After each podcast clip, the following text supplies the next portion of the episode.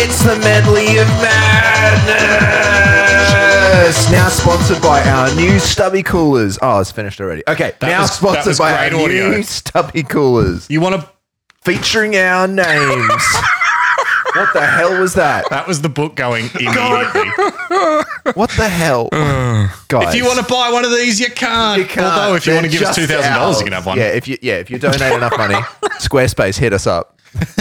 then we might be able to make some merch. Maybe we'll make some. Uh, Maybe we'll make some merch. Maybe some hats.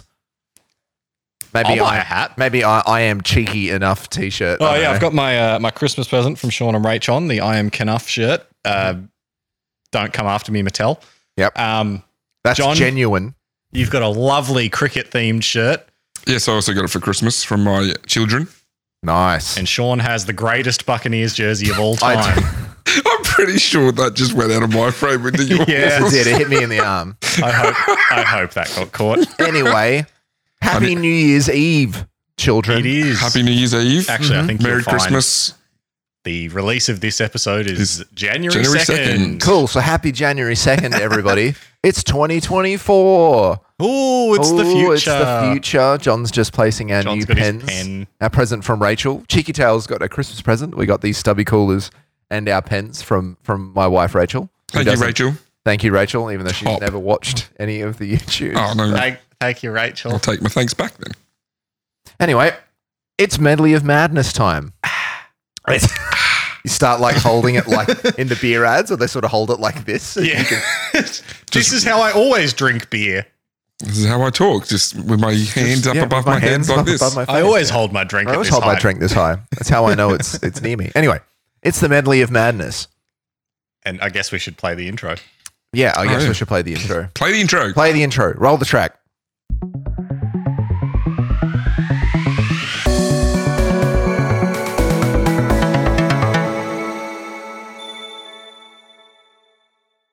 All right, that was the intro.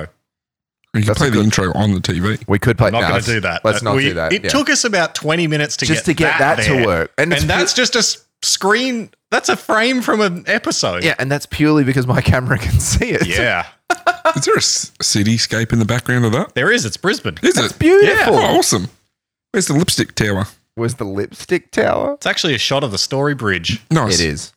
Anyway, I'm so glad someone noticed that. medley of madness time, boys. Medley of Madness 2. Electric Boogaloo. Chamber of Secrets. The two towers. A Lord of the Rings reference, Sean. appreciate appreciate that. okay, so um, as with last year, I've got a series of sort of the madness strikes back. the madness strikes. I like that. Um, I got a series of, of, of topics to to ask you guys about. Um, that's funnier. No, just leave it on that. Just, it's fine. All right. Um, yeah. anyway, I've got a series of topics. Sean's going to get creepier and creepier as it zooms in. Um, as with last year, divided into themes. I I have love the theme episode. I have one less theme than last year. Last year we had obviously um, ancient history, modern mystery, sporting wonders, and of course Aaron's blunders. I'm not happy about that still. yeah. So this year I've tried to keep it a bit more legitimate.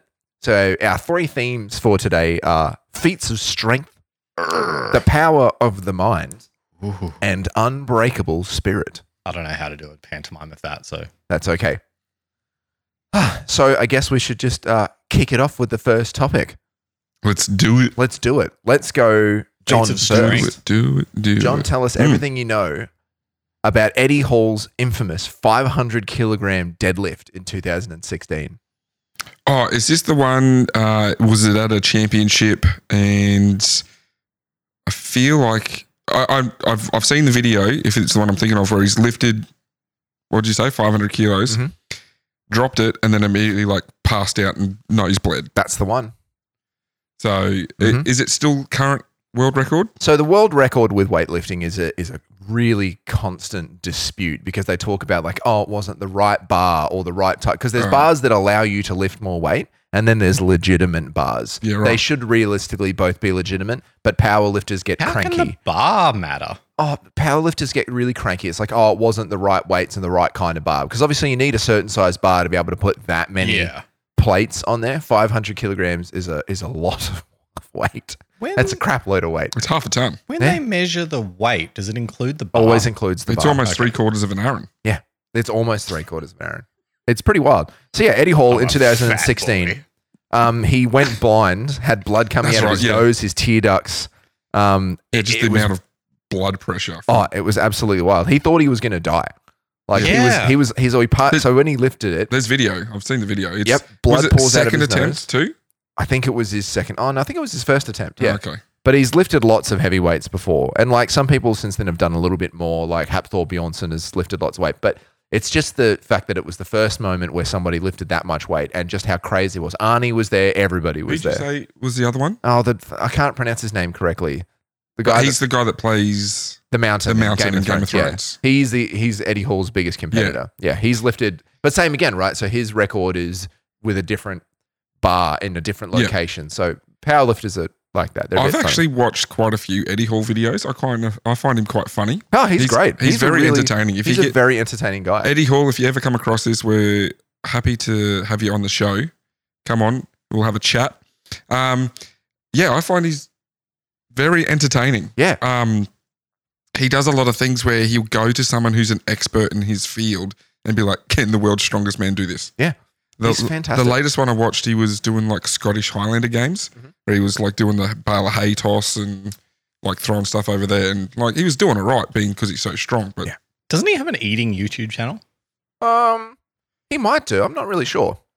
He does a lot of gym react videos as well. I've seen Yes. him and another fella do a gym react. Yeah, just- he then- Jim reacts. yeah, people doing just stupid things in the gyms. He then dropped crap loads of weight for that boxing match against Hapthor Bjornsson. I can't pronounce his. Yeah. I'm just going to call him Thor um, for his boxing mountain. match. Just the, say the mountain, mountain. the mountain. Yeah, he he yeah he dropped heaps of weight for a boxing match against him, which was Yeah. pretty impressive. And his boxing technique, like I'm not a boxing expert by any measure. I like it. It's interesting, but he looked he looked pretty looked I pretty would fresh. assume his technique would be same as um, what was that other big fella that um, Butter, what Bummer. Butterbean? Butterbean? Butterbean was just fat. Yeah, well, he was. God, that. He He was was. a big fella. He had a good record. Yeah, so yeah, Eddie Hall. So he was out the back and he he passed out on stage. And after explaining that he'd blacked out immediately after the lift, and then again when he was backstage, he said, It was at this point I realized I was actually going blind. I lost the vision in the center of my eye and I couldn't see. It was like an eye arc effect. And that's when I got really scared. I remember laying down on my back and staring at the ceiling at this horrible hallway behind the arena just staring at this commercial ceiling with all the air ducts and everything, and I thought, this is where I'm gonna die. yeah, it's This is where Eddie Wow. Hall dies. People were incredible feat wiping. of strength. Like, Oh, amazing! that's Like, like one and a half minis. that's crazy. Like I, I, I, we've all been to the gym and tried to lift heavy things at some point in our life, and you think like the heaviest thing you can lift, like that. That's crazy. I think the heaviest thing I lifted was I had Over a thousand half kilo blocks of cheese. that long you've been working that out. About a minute. long enough. Um, So, I think yeah. the heaviest you know what thing we didn't mention is the hats because the last time we had the hats was the first medley. Yes, it was. We didn't have camera then, so nobody No, we knows didn't have camera. about the No hats. one- Right. Oh, yeah. Well, dear listeners and avid fans of, of the podcast, these are the infamous hats that we didn't get in time for the cricket last year. Um, Aaron hasn't really worn his since. I wear mine at volleyball every week where I can remember it, and John wears his at cricket. Yeah, this is my fielding hat. Yeah. we were supposed to wear these to the uh, the- the most amazing day of cricket last year, and um, we, inte- we instead got them for like two episodes later. Let's move on to our next topic in the medley of madness. Aaron, tell me what you know about Herbert Nitsch. Herbert Nitsch. Herbert was Nitsch. he the is he the diving one? He is the diving guy. Yeah. Yeah. So he's got multiple world records in all different varieties of freediving. He competed in like sanctioned tournaments for a while and was really good. And then he decided to go no limits, baby, and uh, become like a just no rules, dive as deep as you can diver. Got heaps of records in that as well. I think he's still the world record holder for deepest dive at like 240 something meters. 253.2 meters. Wild. But was that the one Nine and a that he half got minutes. injured on? I think he did get injured on that particular one. Where are we? Yeah, he got decompression sickness and like suffered a bunch of strokes and stuff. Yeah. Got nitrogen in the brain. 10 Yeah. minutes after the dive, he experienced serious symptoms of decompression sickness. He temporarily fell asleep due to nitrogen narcosis, narcosis during the last part of the ascent, as opposed to through oxygen starvation. And he woke up prior to reaching the surface. Following a planned post dive decompression, breathing medical oxygen t- at a shallow depth, he signaled to his support team that he felt much weaker than normal and his condition was assessed as critical enough to require an air transfer to a pre alerted decompression chamber in Athens. He got multiple brain strokes due to severe decompression sickness and There's other subsequently kind of received stroke. extensive decompression treatment. Stroke is just a blood clot, so you can have a blood clot in the heart. It's technically a heart attack. Strokes in the brain, isn't it? Yes, it is in the brain. Yep. Wait, is a heart attack just a heart stroke? No, Yeah. a heart attack is a well, sort of. It's a it's a blockage. Blockage. Yeah. And a stroke is a A blockage stroke in is the a brain. brain. blockage, but a heart Right. attack is a heart attack and, and a cardiac arrest are, are Different. Yeah. different. I'm not going to. I'd have to ask Rachel about that, but yeah, they're they're different sort of things. All heart attacks, Would ask her if she Our watched the podcast show. was cheeky in the title. Shouldn't be talking medical. all all heart attacks are cardiac arrests. Not all cardiac arrests are heart attacks. New hospital Right. sitcom, Cheeky Medical. Cheeky medical. term. I'm trying to restart his heart, but all I have is this clown nose. Hmm. Bong. the initial prognosis for Laughter is the best medicine.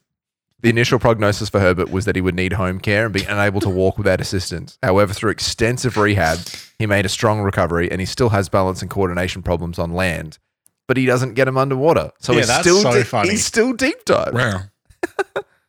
Crazy. I think if I almost died like that, I'm not doing. Yeah, that I'm not thing getting in again. the water again. No. 253.2 meters deep. Speaking of the water, I did see a video today. I think it was like the number one watch video from the year. Mm.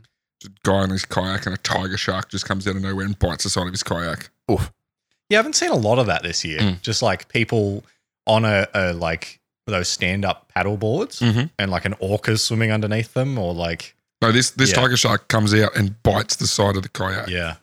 Doesn't do any damage to him or the kayak, but just and the guy's like, "Holy crap!" Yeah, that would be a bit bit spook. All right, third and final topic in the feats of strength category. Mhm. John, Mhm. tell us what you know about Lauren Kornacki. Lauren Kornacki is the woman who lifted a car. Mm-hmm. You know this story, boy? Yes. She uh, went out to see her father, who was being pinned by a car, and just instinctively grabbed the wheel well, lifted it up, and then held it up with one hand, and the other hand dragged her father out. Uh, I believe she was. That's wild. Was Imagine she, just seeing that. Like you're in your front room. You're like, Yeah. what's going on out there? was she she's a lifting a car. lifeguard at a local pool? Well, she knew CPR anyway. Was then able to provide CPR to her father, and her father survived. Ridiculous! Lifted a car. Was uh, was it? It was a BMW, Mm-hmm. It was a BMW. 1995 BMW. That's extremely specific, and I can't tell you exactly what year it is, but a um, It's pretty suspicious that we know all these details. that's, that's insane. Um, Yeah, the car slipped off the jack and, and crushed him while he was uh, uh, working on the wheel well or something Yeah. like that. And yeah, she lifted the car.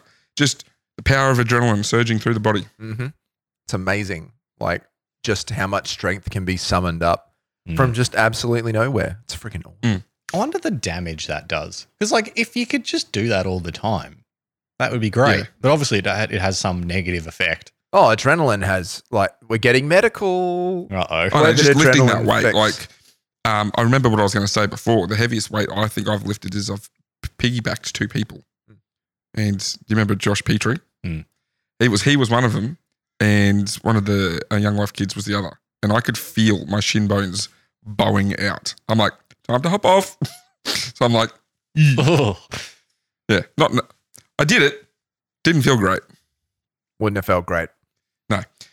And this story, Mm. um, there's another guy I, I watch reels of.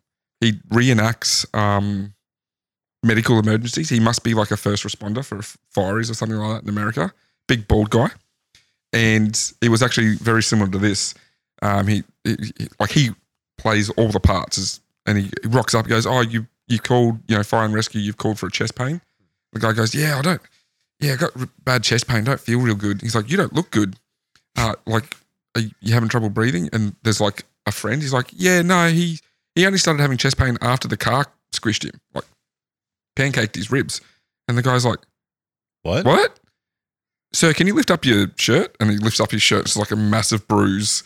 And the, like another fire rescue's like, oh crap, what do you want to do? And the guy's like, drive really fast. Like, we need to Yeah. get this guy To hospital, now. hospital. Yeah, so he's been yeah. He only started having chest pains after the car fell on him. Yeah. Oh, okay. That's a bit weird. Same thing. jack slipped off. Look, if you're working under your car, um, don't use a mobile jack or one of the get proper stabilized Yep. jacks if you're working under your car. And if you have a friend named Jack, don't let him lift your car. As soon as you lift that car up, you place the stationary jack under the Yeah. frame. It Yeah. can't be toppled and then weigh it down. Incompressible Jack. I've been squished by a car. Have you? Have I told this story? No. Uh, the old mini I have in um, John In- is two minis. I have two minis. I have a There's new two. one, a 2000 and well, not new. It's like oh, 18 double years- mini John. it's 18 years old. So it was a 2005, but I've got an old style 1974 as well. And when I was moving it from my mum and dad's house to my house, we were trying to get it enough that we were able to tow it. So you get power into it so we can run lights, brake lights, and all that kind of thing like that. At this point, there was no head on the engine, it was just cylinder. The head had been removed. And so we had like a battery charger um, plugged on because the batteries are in the boot plugged in the back, charging the batteries and electronics, and I was in the f- front of the car, like cleaning the um, old fuses. And something, I don't know what happened, but something happened where the car just started turning over, like it was trying to start. So I'm watching the cylinders go up and down.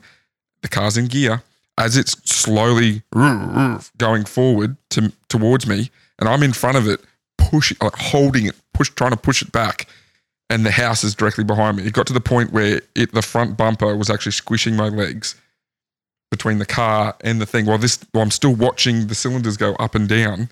I'm yelling at my dad because dad was helping at the time. Dad, dad, and he's kind of walked around the corner like, "What the f are you yelling for?" Oh crap! And he's trying to like grab, grab the car to hold it back. I'm like, "Don't try and pull it. Disconnect the battery." And don't try and pull. yeah, he's trying to pull it back. And it, my dad's like 75 at this time. He like, didn't even lift it off you. no, couldn't lift it off me. So yeah, I just like just disconnect the battery. As soon as you disconnect the battery, it stopped. But yeah, it was pinning me up against the wall. Yeah, Must have been the starter motor turning. Must have over. been, yeah. Something had shorted Yeah. where the starter motor fi- just kicked into action and just started driving this thing forward. It was real freaky. That car's now name is called Christine, after the Stephen King book. Nice. Spooky. Hmm.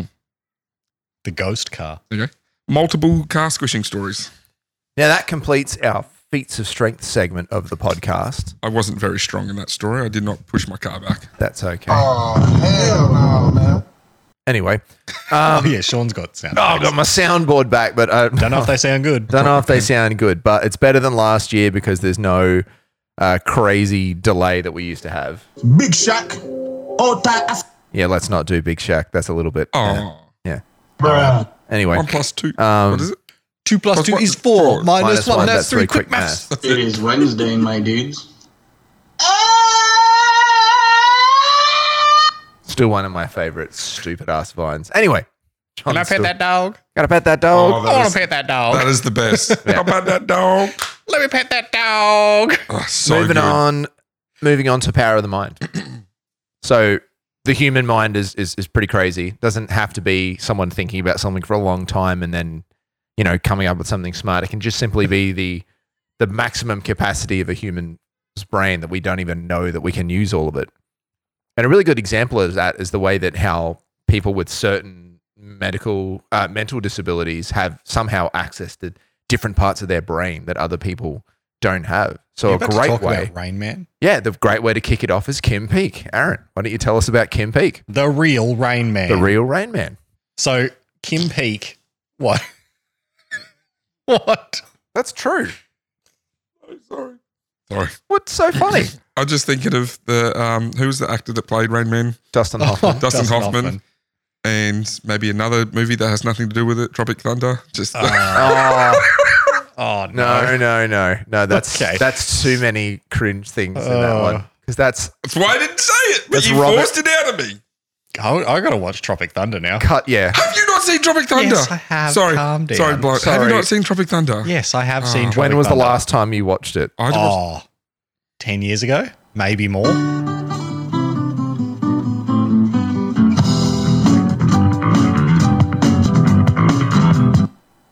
Okay. I just want to watch Tropic Thunder again so I can Yeah, me see too. I love that movie. Robert Yeah. Downey Jr. 's Junior. coming back to the MCU as Kang the Conqueror.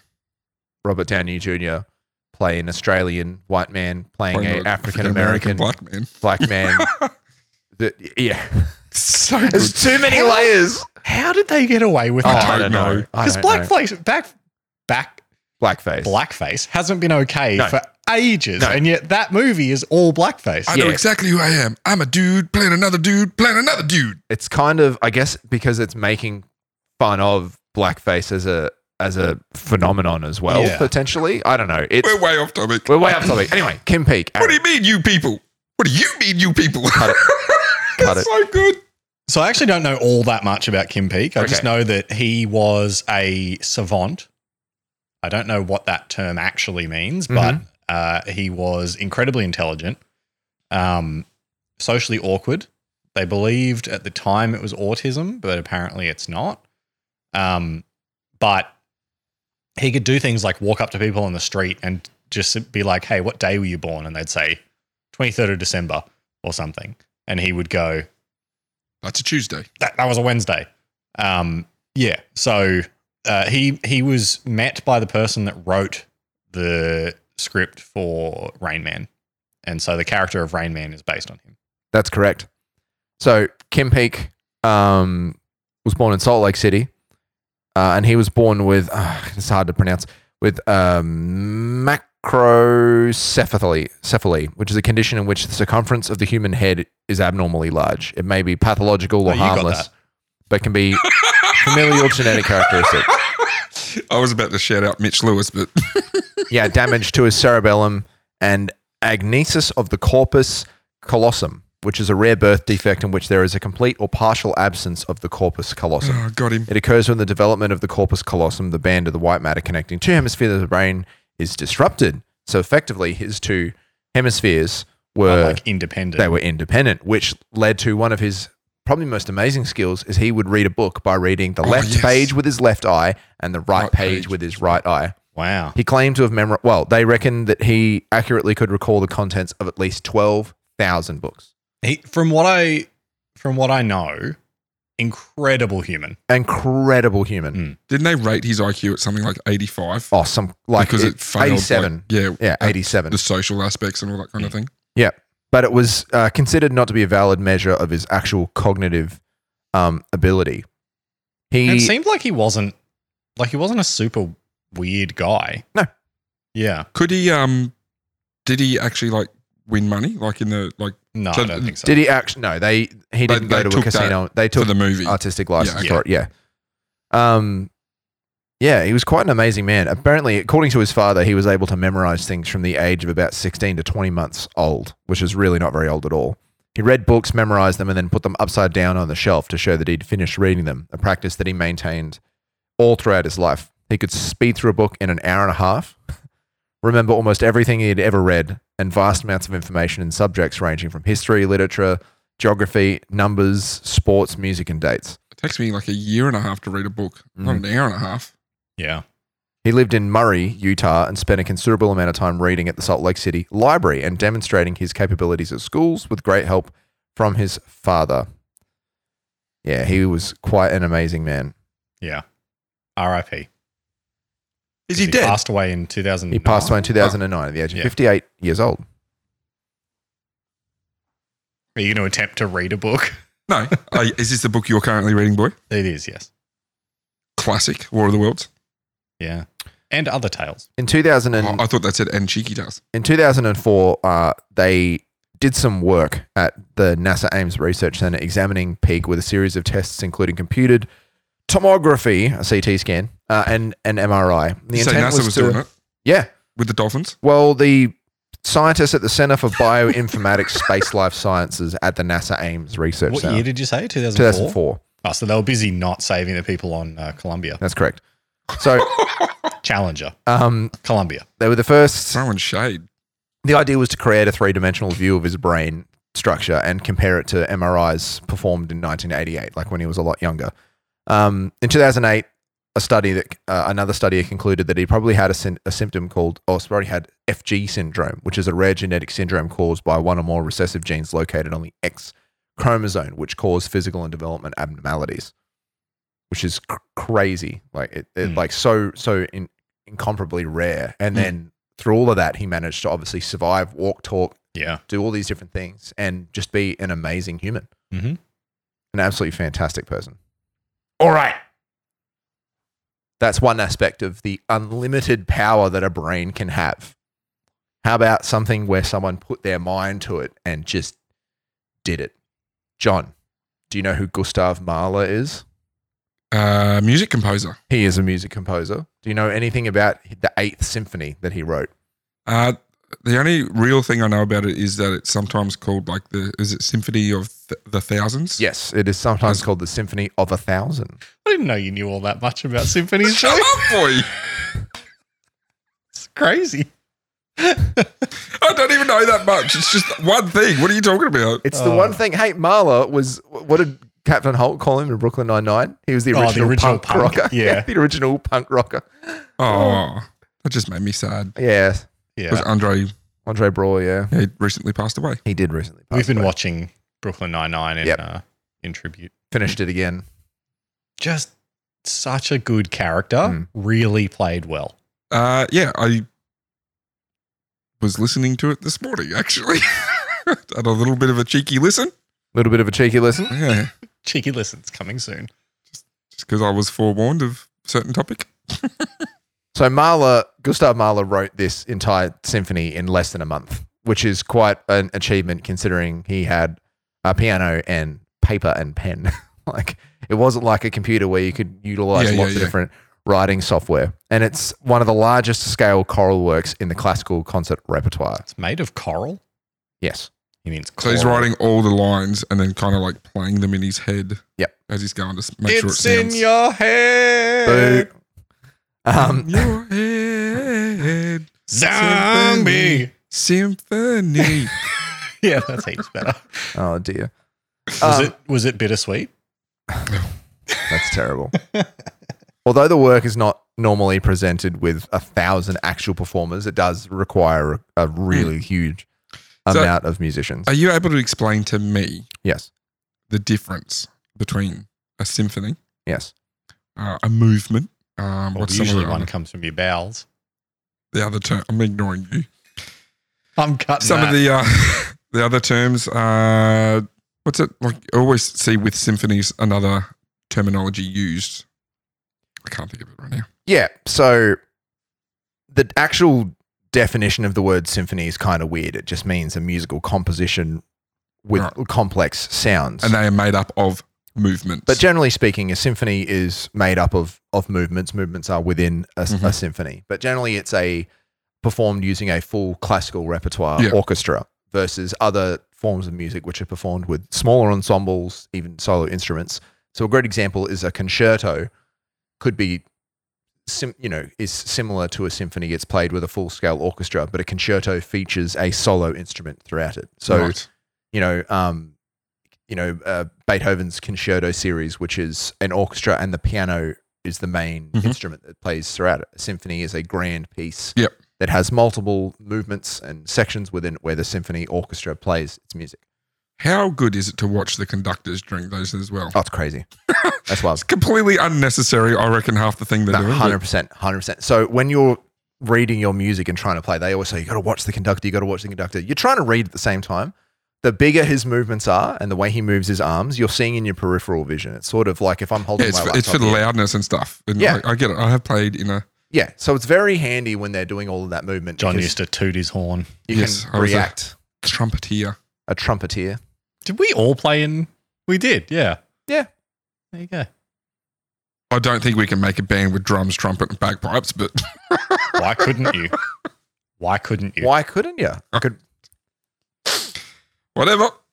between Aaron's house and my house, we have enough instruments to make a band. Yeah, I can only play one. That's all right. You don't have to play it good. Oh, okay. From then my I can s- play any instrument if I don't have to play it good. Exactly. From my spare from my spare room, John, you have access to one of five guitars, one of four ukuleles, a bass, a soprano trombone, which is like a trumpet but has a little slide. Mm. Uh, a Can't pia- play it. Can't play it. A piano accordion. I can play all of these things. I cannot make music with Done. them. What we're, we're set. Aaron's got some drums. I've got a kalimba for Christmas from my mother. He doesn't play drums. Yeah. You shut your mouth. he doesn't play them. I haven't played in a long time. Still got the drums though.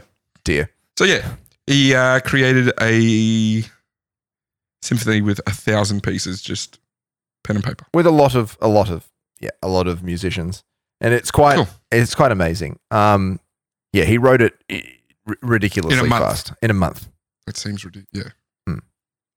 he pretty much just locked himself away when he wrote it um it just overtook his entire life and he just focused so heavily on it and allowed him to produce this massive piece of music by just locking himself away putting his mind to it you know how many other musicians are like oh i'm gonna lock myself in a cabin and write music for a month and they come out with like four or five songs of a man crying with a guitar maybe and i'm not, not specifically attacking justin vernon here from bonnevere but like that first album is, is pretty slow and dreary even if it's beautiful versus gustav mahler who wrote a piece of music that was so big that the, f- the first time he performed it um, there was a 20 minute standing ovation at the end because he can he had a pennant for conducting as well so Yeah. he conducted this piece of music at its debut and they clapped Wow. and For cheered for, 20 for minutes. 20 minutes. Yes. I can't imagine being so excited by something. My I hands don't would be stop. so sore at the Yeah. end of 20 minutes. You'd have to take a, a little break. Intermission in the Yeah. applause. We'll just take a brief five minute intermission in this applause and we'll be back. It was performed at uh, part of the German museum now, which is the Neue Musik Festehall, which is now part of the Esther Hall. it's now part of the transportation section at the German museum. Um, it had a capacity of 3,200 people, and uh, they conned the nickname the Symphony of a Thousand to try and sell tickets. Mm. Yeah, nice. um, even though there wasn't a thousand musicians, but there was a lot because there, there, when you see a particularly large orchestra, you're like, oh damn, that's actually that's pretty big. If Man, it it's got got to be like a extra thousand musicians. people there. Mm. As oh. you walk in to take your place in the audience, you're just giving an, given an instrument and a sheet of pa- um, music paper. you are now, oh, well, would- wouldn't that be an art piece? You go to watch music play and you're Yeah. part of the trademark me.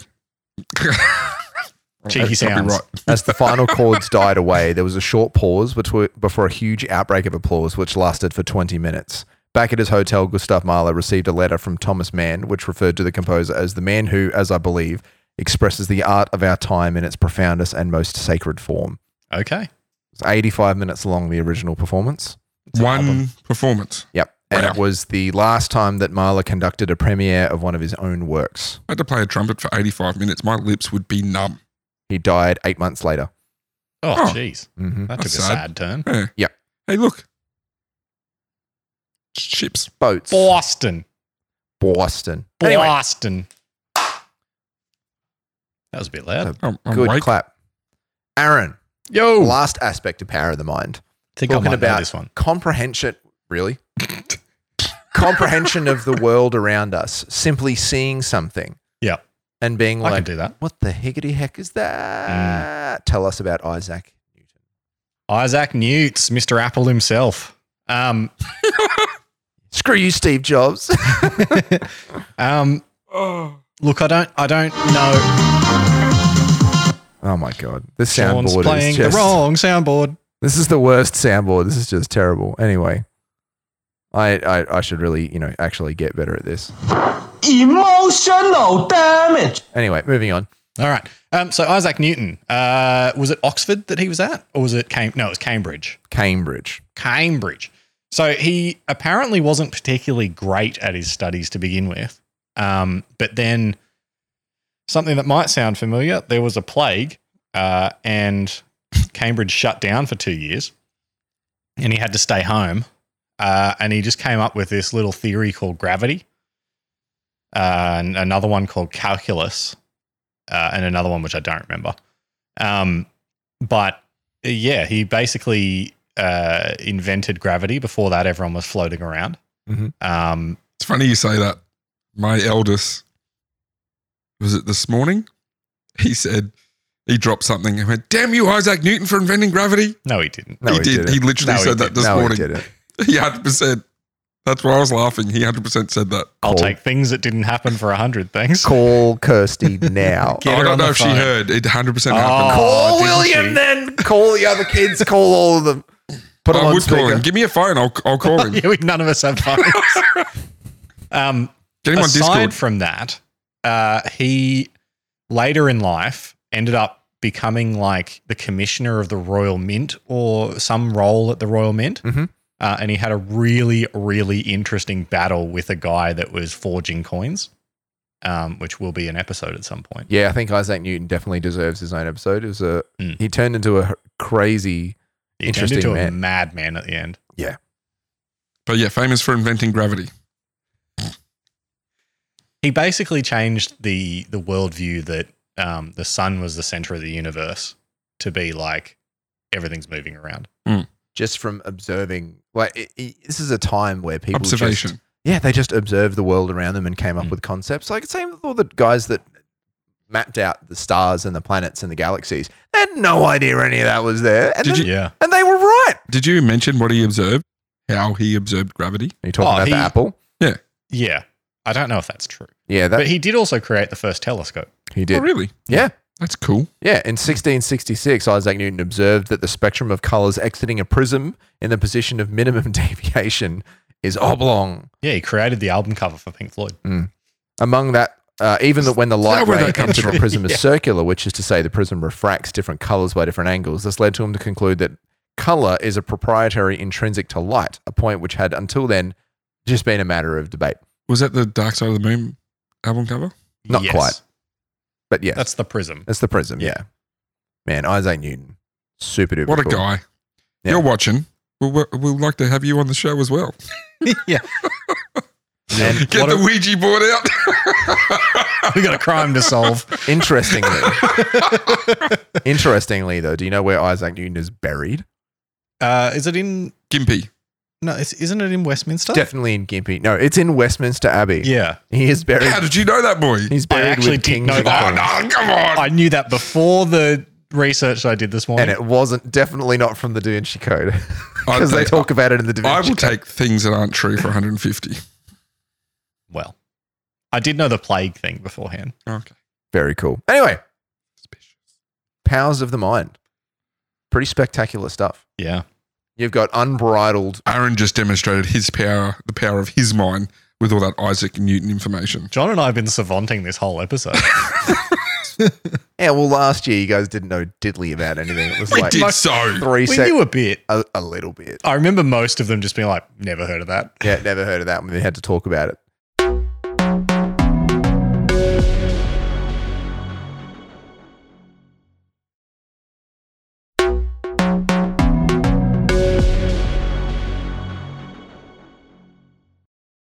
All right, now we're going to move on to unbreakable spirit moments or even lifetimes of a person being so strong that they can overcome the, uh, the atrocities and the hardships that are placed in front of them by nice just of you to do another segment about me. Thanks. yeah. Let's kick it off with something near and dear to the heart of Cheeky Tales listeners. Everybody has heard of Mount Everest and the Mount Everest disaster. We did a great episode on it. But who initially climbed Mount Everest? Well, that depends. Who initially summited Mount Everest? That still depends. it's not depends. I John. Well, we don't know if Mallory and his mate made it up there. I was under the assumption it was Sir Edmund Hillary. Correct. So Edmund Hillary from New Zealand. He's from New Zealand. He's on the yes, fi- Oh, he's- he's, he's on the a- five New dollar Zealander. note. Yeah. Yeah. Um, did you mention him in your episode? uh, I think we. I yeah, think we talked I about him. mentioned It him and was- said he'll be another episode. Yeah, it was him and a. Uh, he had a Tenzing Norgay, Correct. Tenzing Norgay. Yeah, who it was a- almost did it Tibetan. like the year before as well. Yeah. with a Swedish Sherpa. group. He is a Sherpa. Sherpa. Tell us more about Trevor. oh, he Noah. climbed a mountain. He stayed climbed- up there for 15 minutes and come home. That's what happened. He climbed a mountain. We've been over Everest. Well, I haven't been over Everest. Sir Edmund Hillary has. Yes. We're talking about like this is in an era where people didn't have the modern don't know what year technology it that was. They have. You don't know what year it was? Three. It was 1953. You know, I actually just listened to an episode of a podcast about Edmund Hillary and Tenzing Norgay's. what would you climb. like to take over then, Aaron? Not really.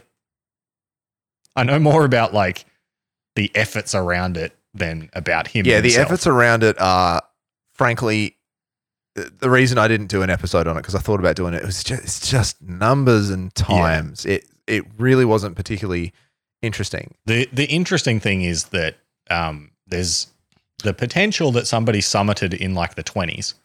Tell us about that then. Yeah, so it was, a, it was a guy called Mallory and I think a guy called Irving or Irvine. Um, don't put that up there. You will knock it off in seconds, and then I'll have smashed glass all over the floor. Insulated by this lovely Um, cheeky towels stubby cooler. so this is before they were using like oxygen and stuff. Um, Did they- they, use oxygen? Yes. Um, they went up in like the mid 20s. Um, and they were seen very high on the ridge towards the summit. And then the clouds came in and then they were never seen again.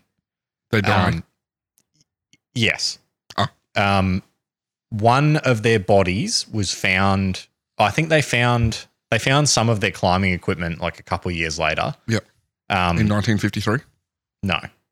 Um, in nineteen in nineteen ninety four, I think it was, they found Mallory's body. Oh, really? Um, still pretty well kept, uh, but it didn't have the camera that they took with them, Mhm. and it also didn't have the photo with him that he was going to put on the summit of his wife. So there's no conclusive evidence that they did or didn't make the summit, Okay. but it's possible that they did Yeah. in 53 when hillary got to the top he was looking for evidence that they had been there and didn't find anything Nothing. Yeah. As if, as if you're going to find it as if he's going to say. uh, You reckon? no He I goes, think oh back, crap! I'm then, actually second. back then they did actually make an effort to Yeah. Okay. honor the people that had gone before Especially because at the time of them summiting, there was multiple teams that were going through Yeah. the process of Mm. summiting. So it was a it was a group effort as much as anything. I, I know we covered it in our Everest episode, but I, it keeps popping up on my social media feeds of green boots and Yeah, yeah, and yeah. stuff like that. The dead bodies used as markers Mhm. on the summit.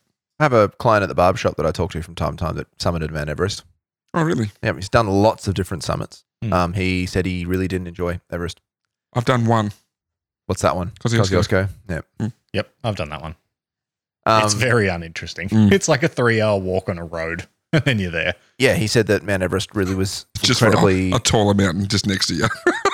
said it was super underwhelming. It was he was there that infamous day where they took that photo of everyone just stacked up. Oh, like, right. yeah, Yeah. like that was his that was his summoning day, 2010 or something something like that. Yeah, I He- actually did see a, there was a video recently of from the summit of Everest, and it looks awesome. Yeah. Mm. and that's as close as I want to get to it i don't want to try it i would die because I think, I think in the video you can like it's quite easy to see the curvature. Yeah. of the it's like it's really pronounced. Mm. So it was again closest I ever want to get to it, but it was. I'm happy that I've seen the video. I worked with a uh, member of the Gurkha regiment from the British Army, technically Nepalese uh, Oh, okay. origin. Um, and yeah, he, he summited Mount Everest. We were chatting about it one day over dinner. He goes, Oh, yeah, I summited Mount Everest. I'm like, Oh, cool, man. And then pulled up some photos. Had a look at some cool photos that he took up there. Well, Super sh- nice dude. shout out to Robobo, you know Robo, Andy Roberts, cricket team he used to play in.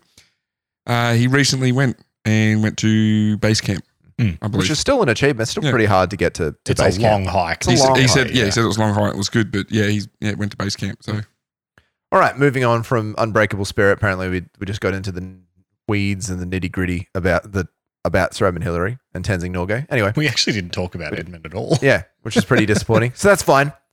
sorry. We're going to move on now to Nelson Mandela, Aaron. mando Mm-hmm. The Mandalorian. That's pretty, uh, pretty, pretty irresponsible to talk about him like that. Do you know he was a communist? What? Yeah, Mandela was a communist for a while. Um, so he was born in like the twenties or something, maybe a bit later than that. Um, in South Africa, just before it went like full white supremacist, and they um they did apartheid, apartheid.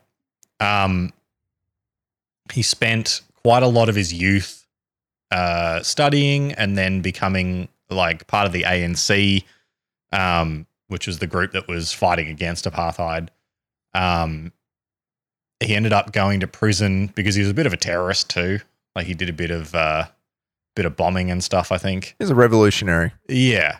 Um, Okay, so do you explain the difference between terrorist and revolutionary? Is a revolutionary a terrorist who wins? Depends which side Depends you're on. on which side you're on. Yeah, okay. History is Yeah. determined by the victor. so Um, yeah, someone who wins. Yeah. Um, so he ended up going to prison for 27 years. Uh, he ended up being released by the prime minister.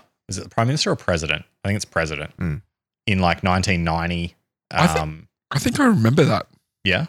I think I remember that. I think I remember it Well, he would being have been uh, about 16 years old in 1990. so four. got him. Yeah, but I, I, I, I- I remember it. Uh, it was a just it being a big deal. I didn't fully Hmm. understand it, but I remember Yeah, I The remember name. Princess Di. and it being a big deal. Yeah. Yeah, he, the president released him from prison Mm. in 1990.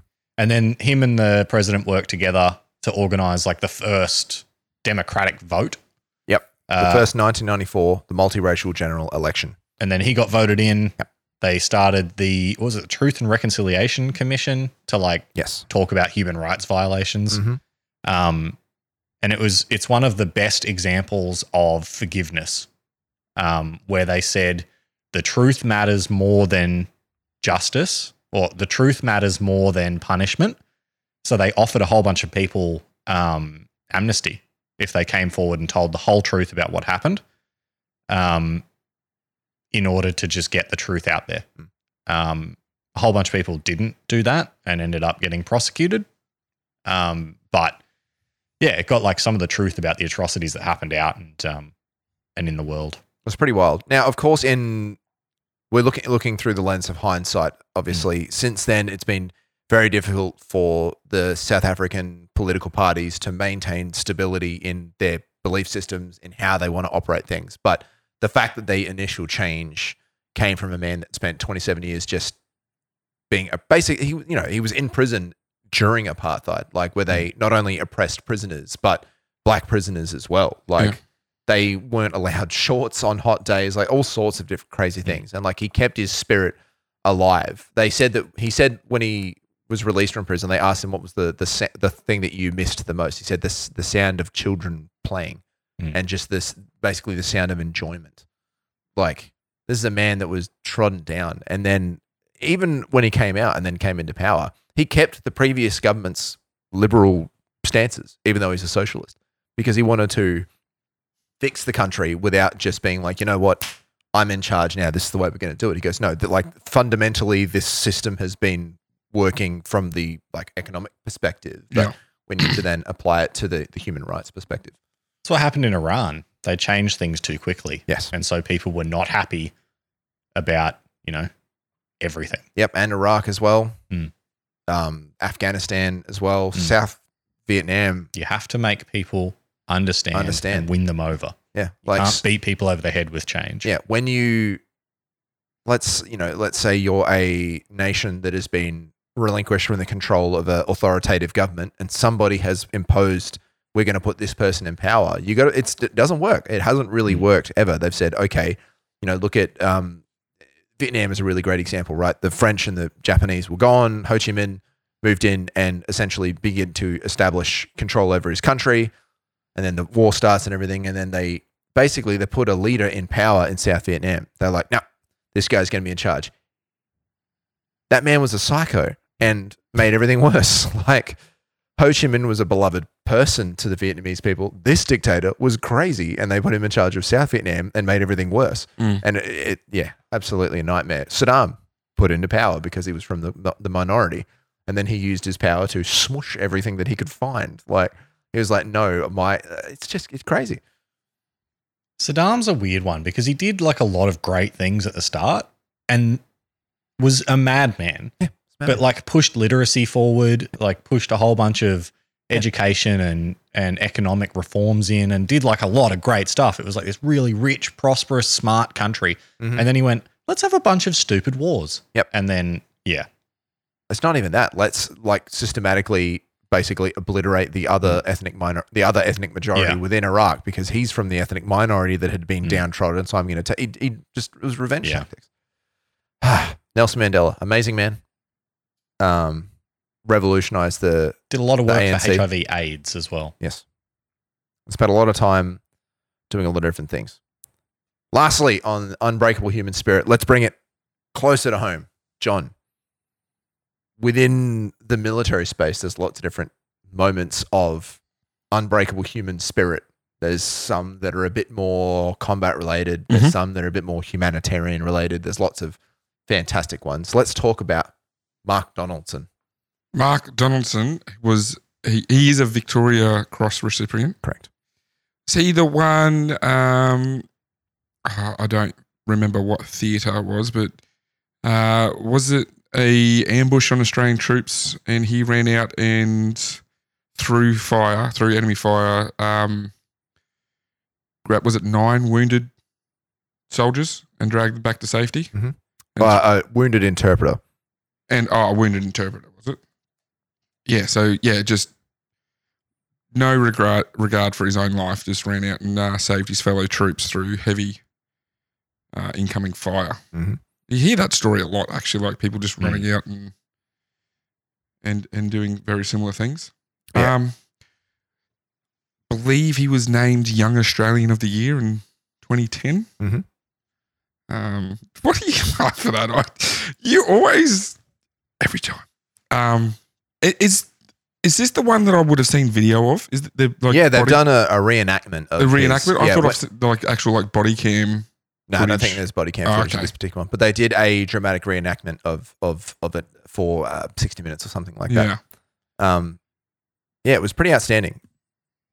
So on the 2nd of September 2008, patrolling with Afghan and Would have US been- forces. would have been Afghanistan then. Yes, it was Yeah. Afghanistan. They were ambushed by a well prepared and larger Taliban force. The ambush began with sustained machine gun and rocket propelled grenade fire, causing several casualties. Donaldson deliberately exposed himself to the fire from the Taliban fighters in order to draw their attention away from the casualties, allowing them to be moved to cover.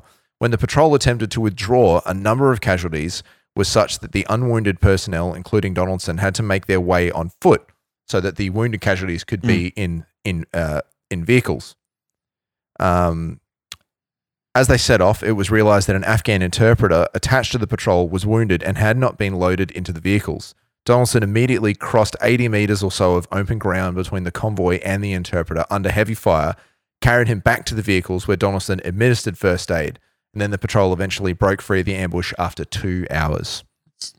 Wasn't uh, isn't that very similar to what the um, Victoria Cross recipient, uh, big fella from Brisbane, F- trying to, I'm forgetting his Are you name. talking about Ben Robert Smith? Yeah, It- didn't he Let's- do something very similar? He did some stuff, but we're not going to talk about Ben Robert Smith. It's way too much of a contentious topic in Australia. I, at the I, I moment. understand that it's Yeah. contentious, but when for his actions, his was a little his was a little different. It was more Little combat different? related. Yeah, okay, it's more combat related. And then Cameron Baird as well drew a ridiculous amount of fire when he Is he received the one that his. passed away? He passed away Yeah. in, in combat. He yeah, Cameron Bear's one was one of just gut, just absolute, just balls. Just that man was just like you know what, I'm just going. I'm It, it just reminds going. me too of uh, I know this is from the TV show Band of Brothers, but based on real people. That's okay. Yeah. Colonel Spears, Mhm. that story of him running through the German Yes. line to relay a message to the other Allied forces, and, then, running, back. Mm. Ridiculous. Absolutely ridiculous. They said like the Germans were that confused they didn't shoot at him at first because they didn't know what was happening. Just an American soldier running past their line. yeah. Yeah, so Mark Donaldson was a very he's a very interesting man. If you've never listened to any of the stuff that he's done in in his future life, I stayed in haven't the actually. SAS for a long time. He's a The, dad. was it the uh, the, the S A R S? Are you trying to say SASR? Yes, that's the one. That's the official title of the That's SAS the SAS. Yeah. regiment, but Yeah. it's simply known as the SAS. Yes, I'm, I'm thinking of a different one you're thinking. because yeah. on the base there's a SRS, SRAS. yeah, it's completely different. Yeah, it's completely different. Um, yeah, Mark Donaldson was an orphan in his teenage years. Um, spent a lot of time in his youth, like growing up in the bush and just learning. He's just a, a extremely Bushcraft. down to earth Australian man that through his power of just his human spirit was like, nah, this is what I got to do. Like this is this is terrifying. Oh, yeah, This is cojones. awful. I Yeah. just got to go and do this. And it's such an amazing example. He was the first recipient of the Victoria Cross for Australia when it was revamped into the Australian Honours and Awards system. So Oh, okay. after Vietnam and Iraq and some stuff, they re they reshuffled the Australian Honours and Awards system. Previous to that, we had our honours and awards were part of the Imperial Honours and Awards system. So when the Governor General consolidated it all into the Australian system, which then created its own level of seniority of how you wear the medals, they created the Victoria Cross. It's exactly the same, but for Australia. Yeah. Um, yeah, he was the first recipient, 2008. Hmm. It was pretty wild. Well, he, yeah, 2009 he received it. Yeah, 80 meters of open. That's crazy. That's quite a long way. That's all. Yeah. And like, I'm sure he was, still would have been in full combat gear as well. So he's Yes, he carrying was. a lot of weight. So he has a quite a few different um, medals, but most of them are just standard, the standard medals that people receive for fighting in Afghanistan. Yeah. It was just a, Like a tour sheer medals and stuff like yeah, that. yes, this was just a, a an amazing moment of of sheer unbreakable spirit of humans. So, are you able to shed some light on how that then comes to being awarded? Is it just like a- a superior officer or someone else goes up the chain and says, "Look, this fella did that," or E- e- Essentially, yes, it's come out in official battle reports? it comes out through official battle reports, and then they start thinking about like, oh, are we gonna, you know, maybe write this up? Someone will have the the know how about okay, we're, we're gonna write this up for for you know for recognition of some form. Yeah. and then where that eventually makes it to uh, i- is up. So it's to not necessarily like, "Oh, bureaucracy. we're going to nominate this guy for the Victoria Cross." No, it's just they we're just- going to nominate this action for Yes. honors, and then through whoever makes that decision, they they come to the decision of this is worthy of a Victoria Cross. Yes. Okay, cool. Yeah, so the events were first reported by the Australian press on the 12th of December 2008 following a briefing by Major General Tim McGowan on the 11th of December. At this stage, Donaldson was just identified as Trooper F. He then became the first recipient of the Victoria Cross for Australia. He was presented with the medal by the Governor General at Government House in Canberra. Nice. They write it up as a report, and then it could go anywhere. Like you're, you're talking about uh, medal for gallantry, citation for gallantry, individual awards, and this happens to be uh, the highest one. Yeah. Hmm. He then had an audience with Queen Elizabeth II at Windsor Castle in 2009 as well. Good man. And All that right. concludes Medley of Madness. Oh, madness. Yeah, it was pretty wild. It was Good pretty episode, mad. Sean. Did my speaker turn off? Oh no. Oh no, my sound. Oh, Soundboard. we have- Oh. Hope these are license free. Yeah, well, I had paid for this soundboard app on my phone, so we'll see what happens. Yes, that concludes the medley of madness. Lots of topics. Good stuff. Um, Geez, John and I know a lot. Hey. yeah, you guys know so much about these things. It's all pop culture, Yeah. Just- effectively. Just sometimes there's going to be, just don't peek through the curtain sometimes, boy. Just, Sometimes leave the curtain shut. just leave the, the veil of mystery. you don't always have to lift that rock. Yep. anyway, Thanks, Sean. Thanks for your preparation. and That's your okay. efforts For the one episode you do, you. Thanks for wow. Jeez, is your back sore, John, from carrying this podcast? Ah, mine is. Uh, I feel like Rachel's done more work this year than Sean. Thanks, Rach. On that note, yeah, thank you again. He's cracking it. Oh. thanks for attending, listeners and watchers. Um, to my fellow co-hosts, um, happy New Year, live long, prosper, and get. Oh, get him. Whoa. I'm gonna have to work out how to blur that. did, did you flip me off? Yes. Why blur it? Just don't show it. Cut away. Nah, I gotta blur it. Uh, right here. Yep. Just put the cheeky tails logo over my hand. Actually, that's a good idea. Yeah, that's Um, a good one. Yeah, well, happy new year, everybody. Uh, it has been a fantastic year for us. We're still Mhm. recording in 2023. Um, yeah, obviously, the fact that we're on camera now is pretty cool. Um, and we look forward to another year of episodes. Maybe some new stuff coming. Um, keep your eyes peeled for some Mhm. announcements, maybe. Yep. Um, yeah, for the last time in 2023 and the first time in 2024 as well, hit us up on at Cheeky Tales Pod on Facebook, Twitter, and Instagram. X. No. Uh, yeah, we post supplemental stuff there. Don't know what we're going to do this time. Um, we've got far too much to cover. Too much. Um, but yeah, uh, you can catch us there, and every so often we post things. Share us with a Um, mate. What we haven't mentioned and that we should mention uh, is Sean's favorite topic, the Sydney to Hobart. Oh, stop. Ah, yes. What a race. No. John and I both managed to catch the start of it. We catch the start of it and Why? I know the winner. I turned on the TV because I wanted to see the cricket score, and it just and so it happened, just happened they to had be it on, on. so you kept it on. It was a minute and a half till the start. Uh, and then I was like, wonder who, how long does this thing go for? It's like just over a day. And when I checked, there was two boats in contention. Comanche and Alive. Live Connect, Mm. and uh, they were like Alive. a one nautical mile apart. That's I think horrendous. they stayed that way the whole way to the finish. and Alive won it. Yeah. The start of it was heckers. It was. Sure. There were. There was. It's um, pretty wild just to see that. Many Yeah, they swirl sailboats around the in a same circle place. until No, someone there says was- go, and then there they was go. there was uh, mass problems which caused one yacht to go off uncontrolled in a different direction, which passed so closely to one of the other ones, and they were tacking in front of each other, and they they this is like happening on live TV.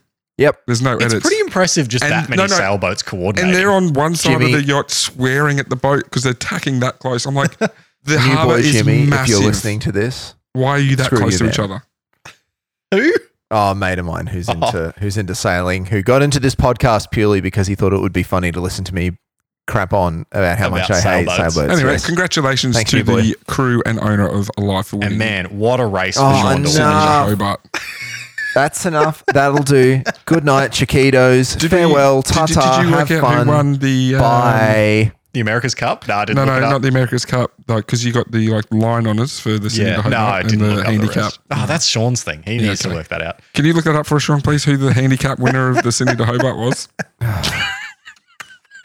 Uh, he's not going to. Good night, everyone. Good night. Where are we? Sydney to Hobart.